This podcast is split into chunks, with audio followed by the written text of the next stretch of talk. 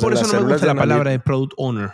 Sí, sí claro. Porque, porque el product owner no es el dueño del producto. No. Tú no eres dueño de ningún producto. Tú eres dueño de las prioridades del producto. Exactamente. Ni siquiera dueño, responsable.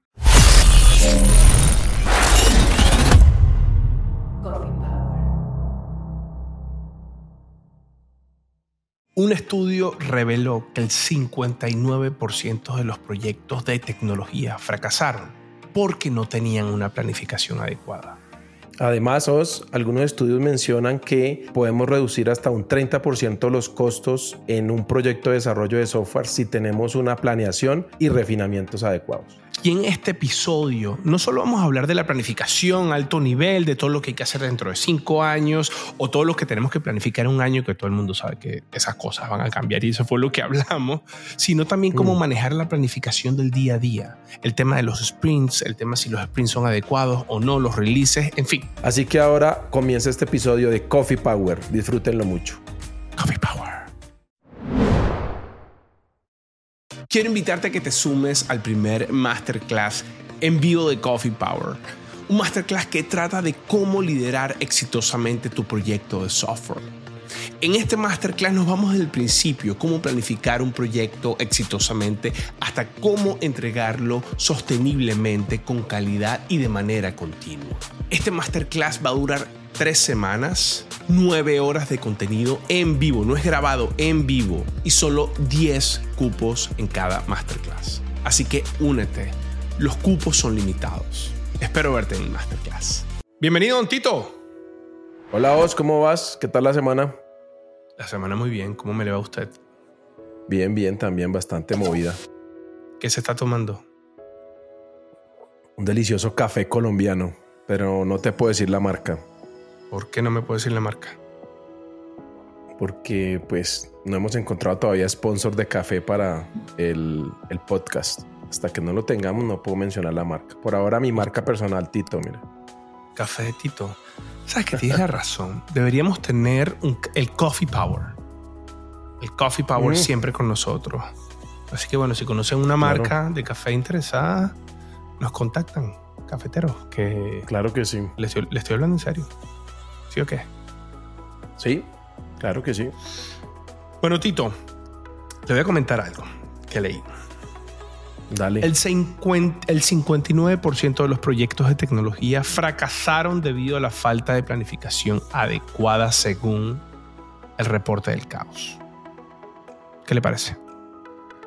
Sí, yo creo que, pues siendo un estudio, pues tener la información precisa, pero de pronto podría ser hasta más alto, ¿no? Digo yo, pues. 59%. Es decir, eh, más, más de la mitad de los proyectos de software que se comienzan fracasan. Y las compañías siguen contratando y contratando y contratando y contratando y contratando. ¿Qué le parece? Sí, normalmente es problema en la tecnología o de... Y eso, por eso yo digo que esos son los que le asignan o le pueden asignar a la planeación, ¿no? Pero, pero a veces proyectos que decimos, no, fue la tecnología, fue la estrategia, pues puede ser que sean asociados a la planeación. Entonces es alto el número, pero yo creería que puede ser mayor también. Y, y, ahí es donde queremos enfocarnos aquí en esta charla, Tito, este episodio, que tiene que ver con la planeación, planificación. Lo que pasa es que está la planificación estratégica, ¿no? que si quieres podemos comenzar por ahí, que es lo que, bueno, Tito, tú y yo lo hemos hecho varias veces, nos sentamos, y definimos qué es lo que vamos a hacer este año, incluso qué es lo que vamos a hacer en los próximos cinco años, ¿no? Eh, que, que hay, hay, bastante tela que cortar porque esa futurología a los tres meses a mí, a mí, se me, a mí me cambia todo. Ya no, se me cambia ya no, todo. Ya, todo lo que planificamos ya no sirve. Ya no sirve. Sale ChatGPT sí. y nos jodimos todo. cambia. y está la, después la planificación de los, de los digamos, por, en, por ejemplo, en, lo, en, lo, en el caso de equipos de, de desarrollo de software, que es la, el planning, ¿no? la planificación del sprint o la planificación de los releases o, la, o, el refinamiento de los tickets que tiene que ver con la planeación, el definition of ready, definition of done, que esas son cosas que vamos a hablar más, más adelante, pero entonces entremos, si quieres, Tito, a la parte de, de la planificación de, del año. ¿Cómo, ¿Cómo, lo vive usted? Pues realmente hoy día, con la disrupción que hay de las tecnologías en diferentes industrias, es muy complejo decir, voy a hacer un plan, no sé, 2030, ¿sí? Eh, de pronto con, pues, qué quiero ser, de, de mercado, no sé qué, pero ya el cómo lo voy a hacer, ya es, es, es, es bien complejo planear a tan largo plazo. Hace algunos años era típico, digamos en los 80, que a 2020 quiero ser tan, tan, tan, pero claramente pues a tan largo plazo me ayuda a alinear ciertas cosas, pero no es tan fácil cumplirlo. Ahora bien, si lo pasamos a la, a la planeación del año, digamos, necesariamente hay que tener una orientación estratégica para orientar los esfuerzos de la organización. Si no, pues caemos solo en lo táctico y en lo táctico nos podemos perder de lo que quiere hacer la compañía como, como objetivo final del año, digamos. Claro, y también, también, tener un presupuesto, ¿no? O sea, es importante que, que esa planificación tenga como outcome, por supuesto, eh, como, como resultado, em, un presupuesto a gastarse y también tenga, eh, digamos, el staffing, ¿no? Como cuál va a ser el equipo que vas a contratar y cuál va a ser los, los objetivos que quieres cumplir basados en esa planificación. Ah, y ahí, quería yo complementarte ahí, Os, que, que eh, y pues lo vamos a hablar más adelante, pero el, la versatilidad de esas definiciones es clave, ¿no? Porque a veces, eh, por ejemplo, presupuesto, es que tenía, pues, tenía presupuesto para esto y en el software que yo maneje o en mi ERP, tengo un presupuesto para eso y esa es la línea de presupuesto. Si voy a hacer otra cosa, no tengo presupuesto. Entonces, háblese con el área financiera para mover el presupuesto y la misma estrategia. Pero la estrategia tiene que ser flexible. Exactamente, tiene que ser flexible. Recalibrar. Recalibrar es la clave. Y yo, por ejemplo, muchos proyectos que trabajé, mi primera estrategia como líder fue hacerme muy buen partner con el equipo de finanzas. Porque a veces los equipos de finanzas no están acostumbrados a estos proyectos que son, no sé si llamarlos ágiles o, o, de mejora continua o adaptación continua, donde, mire, este, esto es el assumption que yo tengo, esto es lo que yo creo que yo voy a hacer. Pero yo necesito que tú estés abierto a que dentro de dos meses recalibremos, porque tecnologías pasan, ¿sabes? Que, cuando, cuando pasó la pandemia ahorita, bueno, ahorita no, ya hace tres años, ¿Tú crees que las empresas siguieron con su planificación del año? Tuvieron que parar todo y tuvieron que recalibrar todo. esa planificación que hicieron tuvieron que replanificarla. Y ahí creo que yo que está el éxito en, en, en cómo las áreas de tecnología, las áreas de estrategia y las áreas de finanzas trabajan conjuntamente. Esa parte es súper clave, el trabajo conjunto, ¿no? No por silos y cada uno responde su parte de un proceso, sino trabajar como un solo equipo. Cuando a ti te han cambiado prioridades, COVID, ChatGPT, cosas disruptivas que te han obligado a hacer un cambio en tu planificación que tienes del año, ¿no? ¿Cómo tú lo has manejado? Te voy a dar un ejemplo con, con lo COVID, digamos, eh, cuando salió el COVID, pues claramente los hábitos de consumo cambiaron, cambió eh, pues las personas no salían, de pronto eh, los, los tipos de modelos que se iban a hacer eran otros y de hecho son antes y después de COVID son diferentes.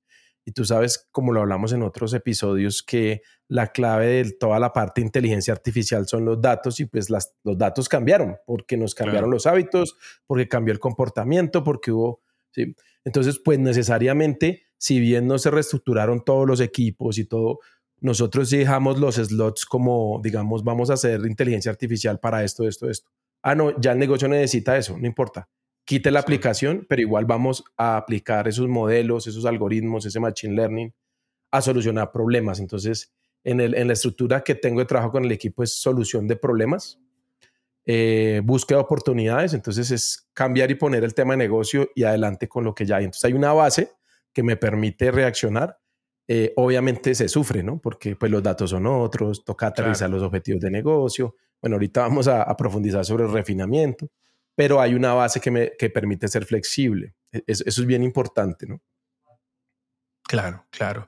Mira, a mí algo que me ha funcionado es que siempre cuando tengo la planificación del año, eh, yo me preparo para que vaya a cambiar, por definición. O sea, yo parto de la premisa que eso va a cambiar y, me encargo de ser eh, abierto, vocal, vocal, o sea, lo digo eh, con mis equipos de finanzas, con el equipo de estrategia, con los líderes, con, con, con el CEO. Mire, este, este, es el assumption que nosotros tenemos. Va a cambiar, pero te lo voy a traducir en un artefacto que es el que vamos a monitorear y es el, que, el conocido roadmap, ¿no? Que es, que es aquel, para las personas que, que no sepan lo que es el roadmap, me imagino que muchos sí saben, pero es aquel artefacto donde tú divides todo como en, en perdón, muchachos, que tengo, venía de las reuniones acá con el equipo en quarters, en cuadra, en, no, ni sé cómo se dice. Sí, pero lo divides en trimestres, en trimestres. En trimestres. Trimestres, entonces cada compañía tiene un año fiscal que comienza, hay unos que comienzan en enero, otros que comienzan en marzo, otros que comienzan en julio, cada quien tiene su, su sabor único, divides todo eso en trimestres y dices, mire, yo en este trimestre queremos lograr estos objetivos. Y ahí creo yo, Tito, que, que es un error que muchas compañías hacen, muchos equipos de tecnología y muchos equipos de productos hacen, que es que parten del qué y no lo que quieren lograr. Entonces, en vez de decir, yo quiero entregar esto en Q3, esto en Q4, esto en Q5, no se hacen la pregunta al revés. Yo quiero lograr esto en Q3, estos resultados en Q3. Por lo tanto, para lograr estos resultados tengo que terminar este proyecto, este feature, esta historia de usuario que me permite impactar ese objetivo como tal. Entonces, yo la planificación estratégica la transformo en, un roadmap, pero un roadmap basado en OKRs o indicadores ¿no? de cosas que queremos lograr. Queremos incrementar la adopción del usuario en Q3 en un 10%. Queremos minimizar la deuda técnica eh, eh, eh, en un 20% en Q4. Queremos automatizar los despliegues en 20% en Q2. Y basado en eso, entonces tenemos que automatizar el Jenkins, invertir en pruebas automáticas, hacer pruebas de stressing. Sí, ya sé eh, hacer todos estos productos con esas historias de mm. usuario, claro. Y mm. eso, ese cambio de switch te permite tener una, más, una mayor adaptación, porque el punto es que cuando tú estás luchando por un objetivo, el que lo puedes cambiar siempre y cuando logres el objetivo. ¿no? Si tú dices que tú vas a entregar este feature y eso es tu objetivo, tú no puedes cambiar eso, tienes que entregar este feature. Ahora ese feature va a tener el impacto que tú quieres tener. No sabes porque muchas cosas pueden pasar cambio, esa, esa, tener esa adaptación creo yo que es clave. Sí, ahí, ahí yo creo que también el, el que, bueno, van a haber indicadores técnicos, ¿cierto? Como el que mencionas de la automatización, las salidas más rápidas o lo que sea. Em, y está la discusión siempre con los indicadores de negocio. Yo creo que ahí hay que tener un balance porque Obviamente, si bien vamos detrás del resultado, generar el impacto a la empresa, también hay unos indicadores técnicos, ¿no? ¿Tú cómo manejas esa, o esa, esa disputa constante entre el indicador de negocio y el indicador técnico? ¿Tú crees que es que tiene que, o sea, según lo que acabas de decir, lo que impulsa es la decisión de negocio, ¿no? Voy a generar 10% eh, más de ventas porque, auto, porque hice end-to-end un proceso o porque disminuí la, la, fricción en un proceso de venta en un e-commerce, no sé, aumenté el 10% y pues ahí los técnicos aterrizan. Pero también hay unos KPIs, bueno, o indicadores en general de negocio, de técnicos, ¿no? ¿Tú cómo balanceas eso donde has trabajado? Mira, eh, eh, Tito, creo que es la mejor pregunta que me ha hecho en el podcast, porque cómo lo he manejado y cómo lo he sufrido, viejo. Cómo lo he sufrido también y cómo me he dado golpes por haberlo hecho mal también muchas veces. Y, y creo que el reto está no desde el negocio, sino desde nosotros en saber explicar riesgos y beneficios de subindicadores que permiten apalancar los indicadores de negocio. Y te lo voy a explicar de esta manera.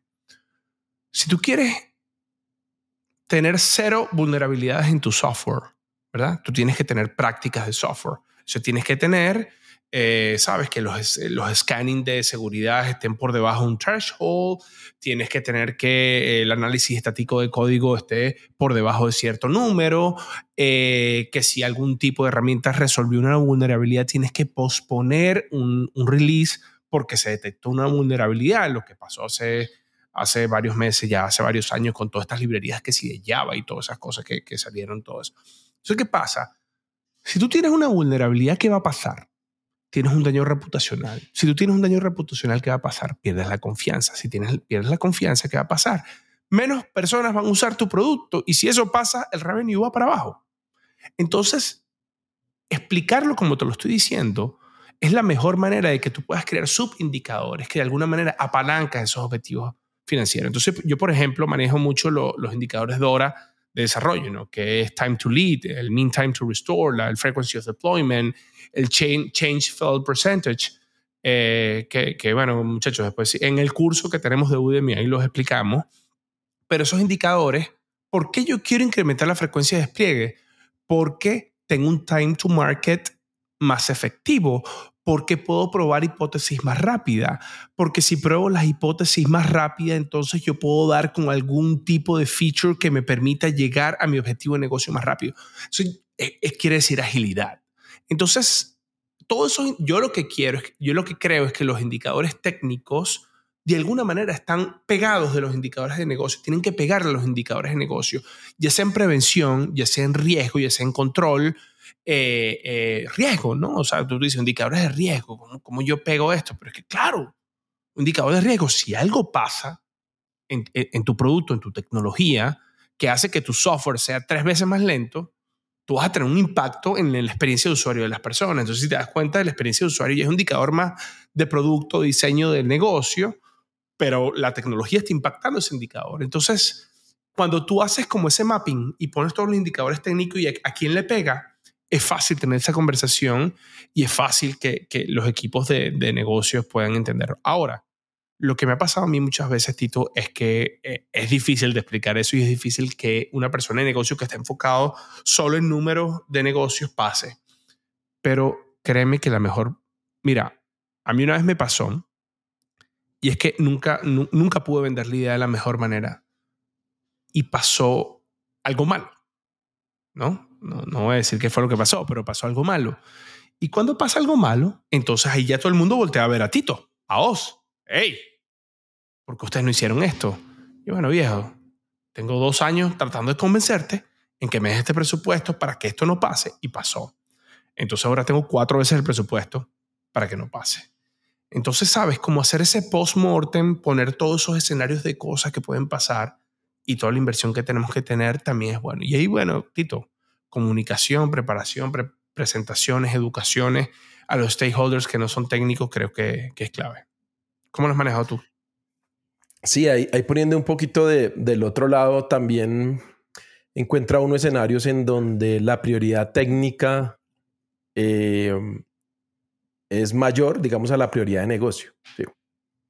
Entonces también eh, ese, ese justo balance es adecuado. Tiene que ser adecuado porque pues tampoco puede ser, em, digamos, que gobierne todo lo técnico, entonces todo tiene que estar perfecto, tío, no tiene nada. Entonces nunca salgo. Time to market. Sí. Claro. Y, Lo, y lo vemos, lo vemos en el día a día, digamos, para los usuarios del día a día, cuando sale un nuevo sistema operativo, lo que sea, que a veces salen con temitas, ¿sí? Que se van corrigiendo en versiones entonces es como, por eso mencionaba yo que el trabajo entre financiera, negocio y la parte de técnica tiene que ser muy equilibrado. Escucharse, tener un buen diálogo. O sea, cómo lo, lo he manejado, digamos, en los proyectos de inteligencia artificial, Big Data y todo este tema, exactamente así. O sea, siendo partícipe de lo que estamos construyendo a las diferentes áreas que lo van a utilizar o lo soportan. Esa parte es súper importante porque pues entre todos estamos construyendo un producto. Si no es la discusión técnica contra la de negocio, sino son discusiones que construyen por un mismo objetivo el que se quiera lograr y lo que mencionábamos ahorita, el que estratégicamente quisiéramos apuntarle. Que ese es un cambio de paradigma importante en el desarrollo de proyectos de tecnología y de analítica, que antes eran como pedidos que llegaban a un área y el área atiende pedidos. Ahorita es trabajo en equipo entre las diferentes áreas por un mismo objetivo empresarial. Yo creo que ese balance es muy importante. No es fácil y, tú me lo, lo podrás eh, confirmar o no, pero, pero pues seguimos en búsqueda de eso en cada uno de los proyectos que ejecutamos, creo yo. Pero yo creo que tú la tienes fácil. ¿Yo? ¿Por qué? Facilita, la tienes facilita. Cuéntamelo, cuéntamelo, cuéntamelo. Coño, o sea, te lo voy a decir así, así de simple. tú trabajas en un banco, yo trabajé en un banco y no, y pero, pero la gente del banco agarren datos, que me imagino que eso lo has hablado tú diez mil veces. Si yo ahorita me meto en un app del banco, ¿no? un app del banco, y le comienzo a decir al app del banco, hey banco, eh, quiero abrir una cuenta de ahorro. O, hey banco, cancela mi tarjeta de crédito. Y sale alguien, ok, ¿cuál, cuál de las que quieres esto? Okay, y yo comienzo a interactuar como si fuese un ser humano. Y eso es antes lo que le decían, ¿no? que los bancos tienen un chatbot. No. Ahora imagínate que tú puedas tener Generative AI, ¿no? Chat, para la gente que no sabe eso, el chat GPT, esto, que es todo basado en, prompts, ¿no? En, escritos, ¿no? Que tú simplemente puedas interactuar con tu banco como si estuvieses hablando con una persona y le estuvieses escribiendo y no tengas que seleccionar opción una opción. No, no, no. Escribiendo. Viejo, o sea, si yo soy el financiero del banco, si yo soy el CEO de un banco, yo diría, todo el presupuesto del banco, pónganmelo ahí, porque es que antes, antes la gente llamaba transformación digital, ¿no? O transformación tecnológica, es que no, viejo. Ahora todo va a hacer eso. Transformación de la inteligencia artificial, lo llamaría yo. Porque es que, no, que el canal, que el call center, que es que, que, es que no va a haber mejor canal que ese que tengas una máquina que sea capaz de interactuar contigo de una manera humana y que, aparte, y que aparte de eso puedas hacer todas las transacciones que tú puedes hacer en cualquier entidad financiera. Y tú sabes qué es lo peor, Tito, que los bancos ya tienen toda la data. Todos esos chats que han tenido en, en, en, en, los chatbots, todas esas conversaciones que han tenido por el call center, todo eso si le ponen simplemente el motor de Generative AI ya pueden generar toda esta solución. Entonces, por eso creo que tú lo tienes más fácil. Ahora póngalo, porque históricamente siempre se ha dicho eso, ¿no? Los bancos tienen toda la data o las empresas tienen toda la data, telecomunicaciones, internet. Ahora organícela y déjela disponible para que sea digerible, ¿no? Y garantice el cuidado de esos datos, porque como recomendación, pues, y ya varios bancos a nivel global han dado la recomendación de no conectar abiertamente los datos de las privados de las empresas a herramientas de AI generativo, generativa. No, pues. pero es que pero tú lo puedes hacer. Tú puedes hacer tu propia versión de ChatGPT. Eh, exacto. Con tus datos, con tu software, con tus algoritmos, con tus modelos, con tu... O sea, sin necesidad de utilizar... Databricks, no sé si conoces Databricks, acaba de liberar uh. una versión open source, o sea, un modelo y entrenamiento open source de de, interacción humana por medio de Generative AI que tú lo puedes tomar completo, lo puedes instalar y no hay salida, o sea, es tuyo. Y lo puedes poner a entrenar con tu data y puedes eh, generar tu propio chat GPT, ¿no? Sí, sí, sí, sí, de acuerdo. Entonces, bueno, viejo, por eso pienso que le tiene más fácil. Ahora imagínate yo. Ay, no, pero, no, que, que tengo que... Adelante, me cae, ahí, ahí, ahí tocaste un tema que también es importante que ya el proceso no es un proceso de transformación digital y por estos días voy a estar en un evento en donde pues como que la transformación digital ya pasó, puede sonar muy a marketing, pero realmente es cierto, esto ya hoy día en las empresas que arrancaron hace unos años ya debería ser parte del, día a día ordinario de las empresas. ¿sí? Este tipo de cosas debería ser eh, el de negocio consumiendo esto y yo creo que el éxito de estas nuevas inteligencias artificiales y el boom hoy día es ese fácil consumo.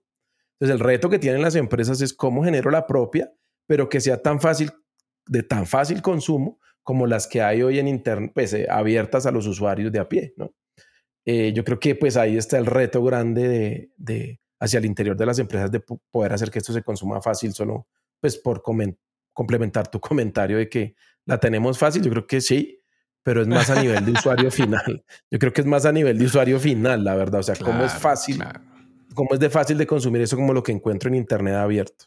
Claro. Bueno, no estamos haciendo un capítulo de inteligencia artificial, tenemos que volver eh, a poner una moción de orden. ¿Cuál sería la moción de orden, Tito? La moción de orden es que tenemos que volver a, al planning. La parte del plan, de la parte de planificación. Sí. Mira, este, hablamos entonces del roadmap, ¿no? De este elemento, cómo tú manejas los productos, cómo interactúas con el área de finanzas entonces, yo me quisiera ir un poquito, si te parece, a el día a día. ¿Te parece? Entonces ya, ¿cómo viene el proceso de planificación en el día a día? que usualmente es cuando tú tomas, entonces ya tienes toda esta planificación, tienes tu roadmap y te toca hacer tus entregables. ¿no? Yo particularmente, em, bueno, eso lo voy a decir aquí. A mí no me gustan los sprints. O el concepto de sprint que trae el librito de Agile me ha traído a mí muchos problemas. ¿Cómo es eso? ¿Cómo es eso? Explícate un poco más ahí. Porque eh, eh, los sprints tienen como, como, como, digamos, como premisa, es que básicamente tú haces unos refinamientos previos al sprint, después tienes una sesión que es de planificación, que es el planning, mm. donde los equipos estiman, y tú comienzas a hacer el sprint, que puede durar uno, dos, tres semanas, lo que tú quieras, ¿no? O sea, es, es abierto. El problema que yo veo con el sprint es que muchas compañías no tienen aquel, aquel beneficio de poder hacer continuous delivery, es decir, poder poner cosas en producción en horas, en minutos, múltiples veces a la semana, múltiples veces al día, múltiples veces al mes. muchas compañías cuando definen ciclos, vamos a decirte un ciclo de dos semanas. Dos semanas. Definen ese sprint.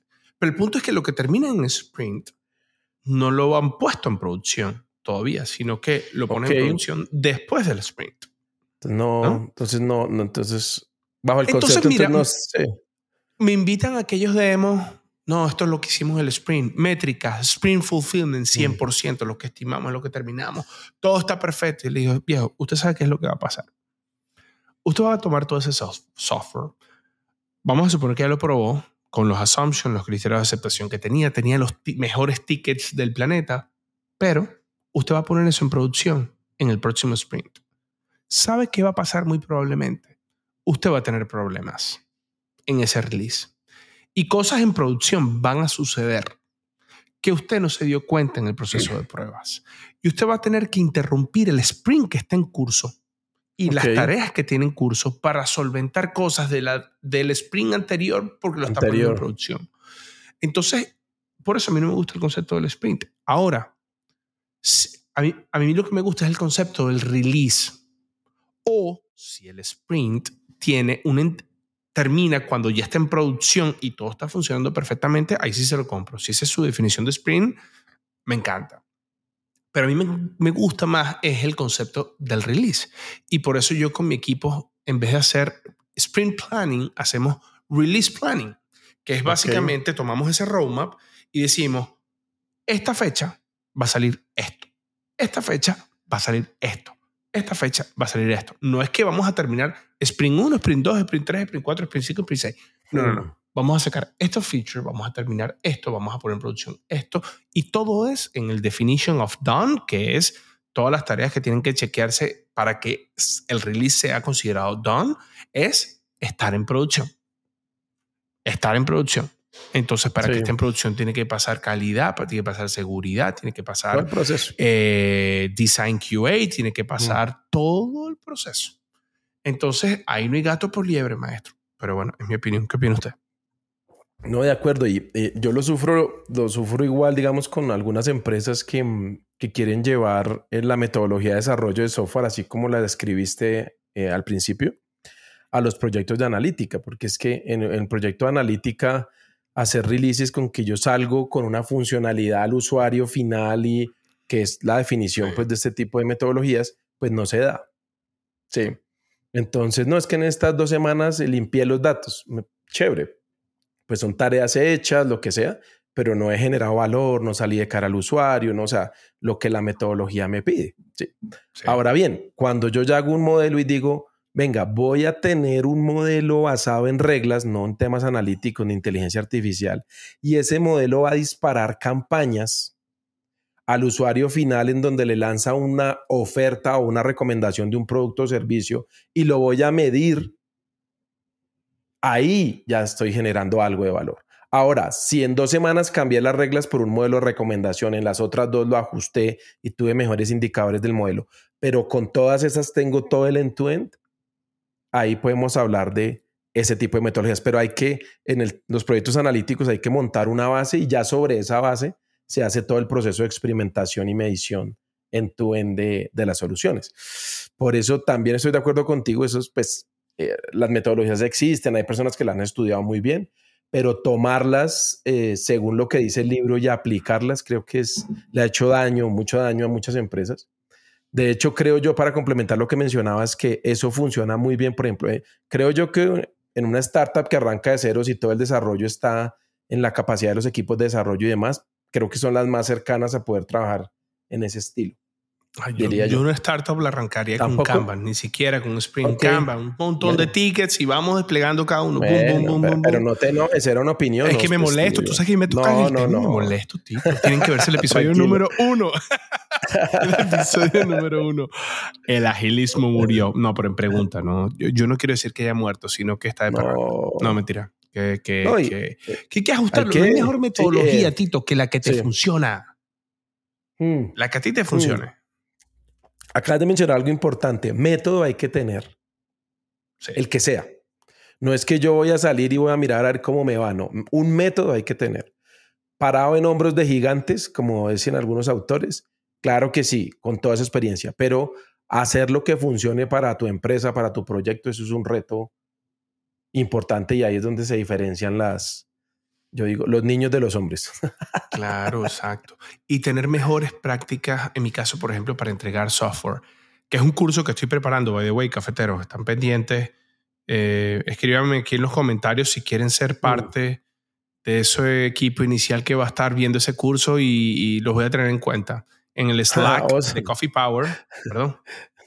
ahorita estoy, ahorita estoy eh, escuchando episodios para todos los temas que hemos dicho y de este tema podemos hacer un episodio. Estoy haciendo una listica de eso que te va a sorprender. Por favor, por favor, hazme la lista que... Sí, estoy, en, estoy trabajando en eso. Y yo, perfecto, perfecto. Sí. Bueno, les decía, cafeteros, que en el Slack de Coffee Power eh, siempre estamos hablando de cosas que estamos haciendo y potenciales cosas que vamos a hacer y los cursos que estamos preparando y todo el material. Así que súmense al Slack. Aquí abajo en la descripción le dejamos cómo, cómo ingresar al Slack. Tito, ¿qué herramienta de planificación de, de ya, ya bajo nivel, ¿no? Eh, para hacer los roadmaps, los releases, los tickets, usted usa o le gusta usar, ¿no? Que si Jira, Asana, Notion, Notas, Excel. ¿Cuál le gusta? Eh, yo creo que pareció a la metodología la que el equipo realmente generó una adopción, o sea, que le funcione porque estaba en sitios donde hay de todo, sí, un montón de cosas.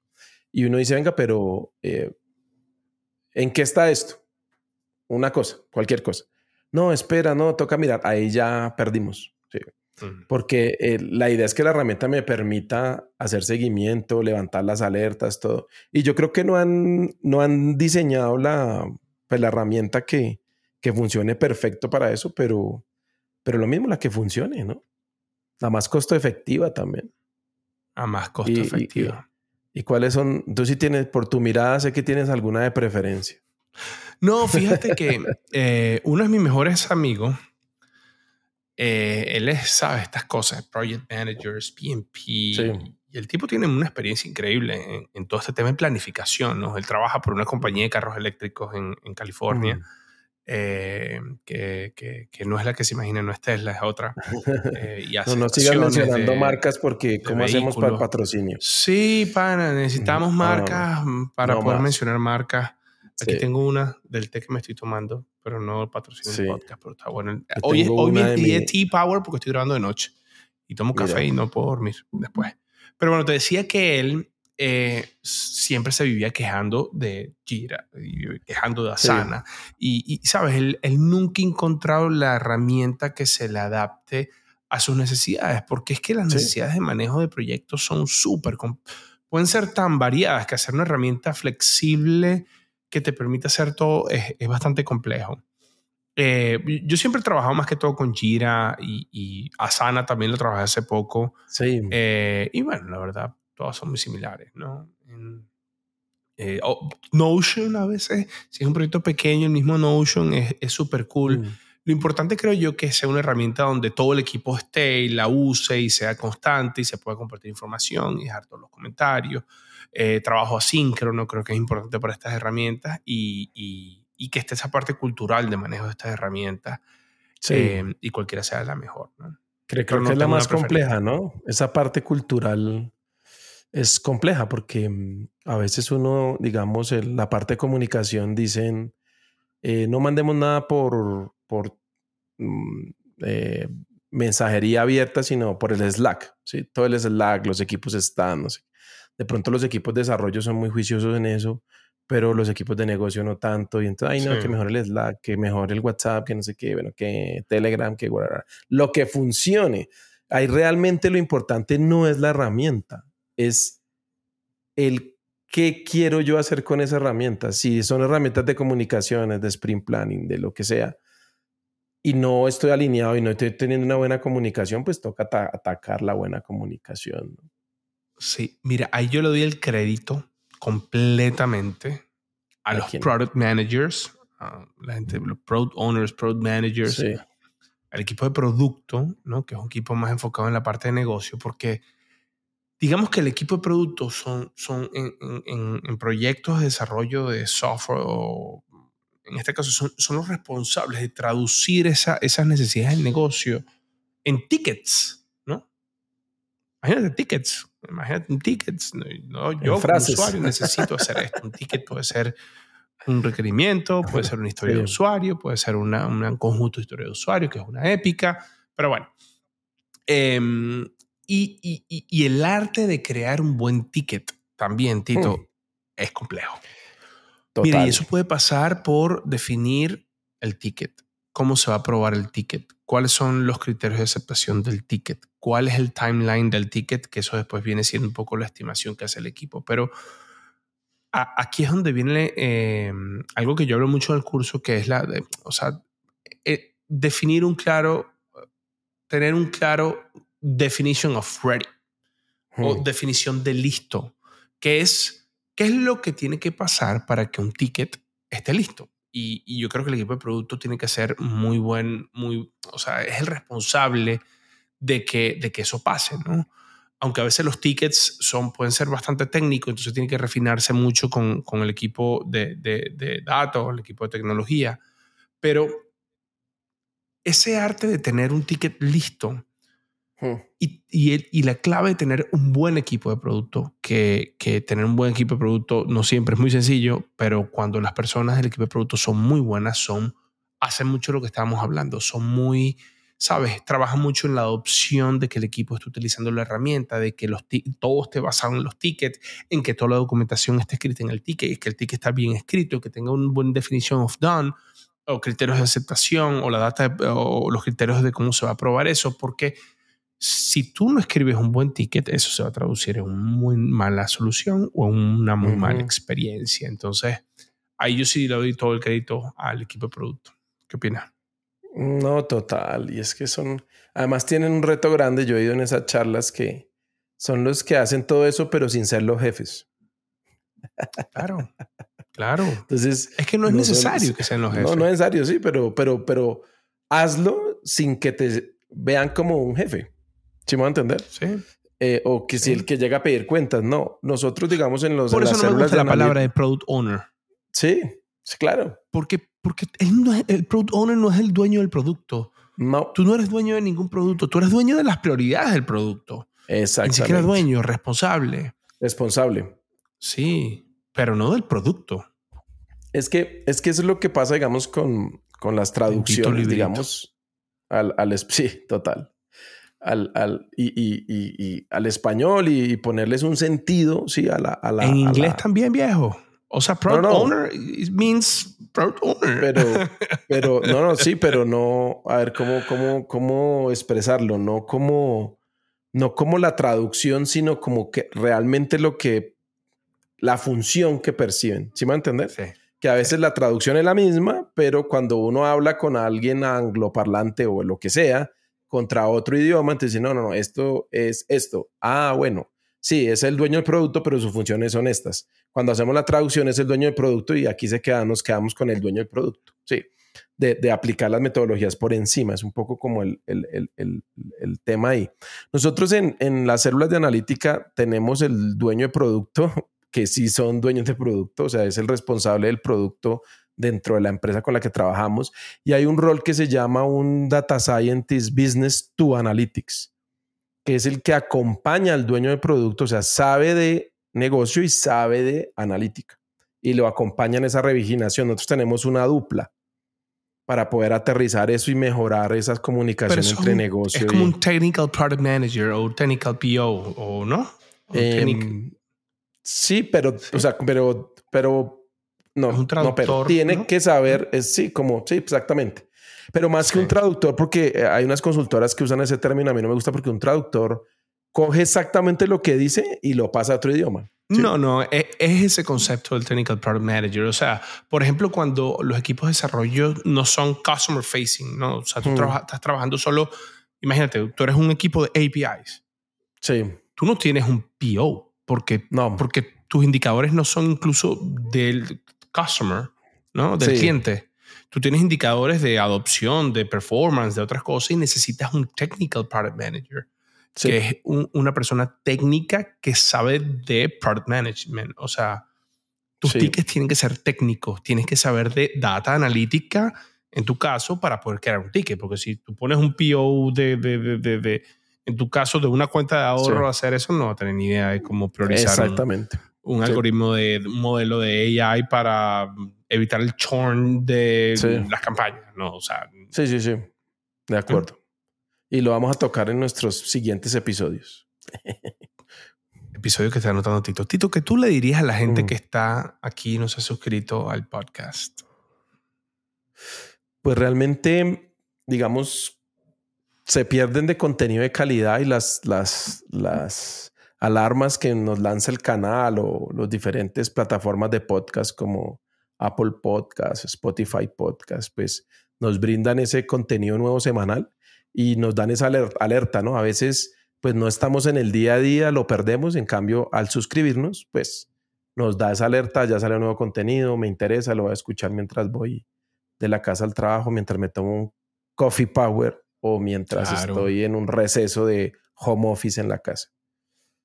Mira, a mí mucha gente me ha preguntado en que, que cómo pueden apoyar el podcast. Ok.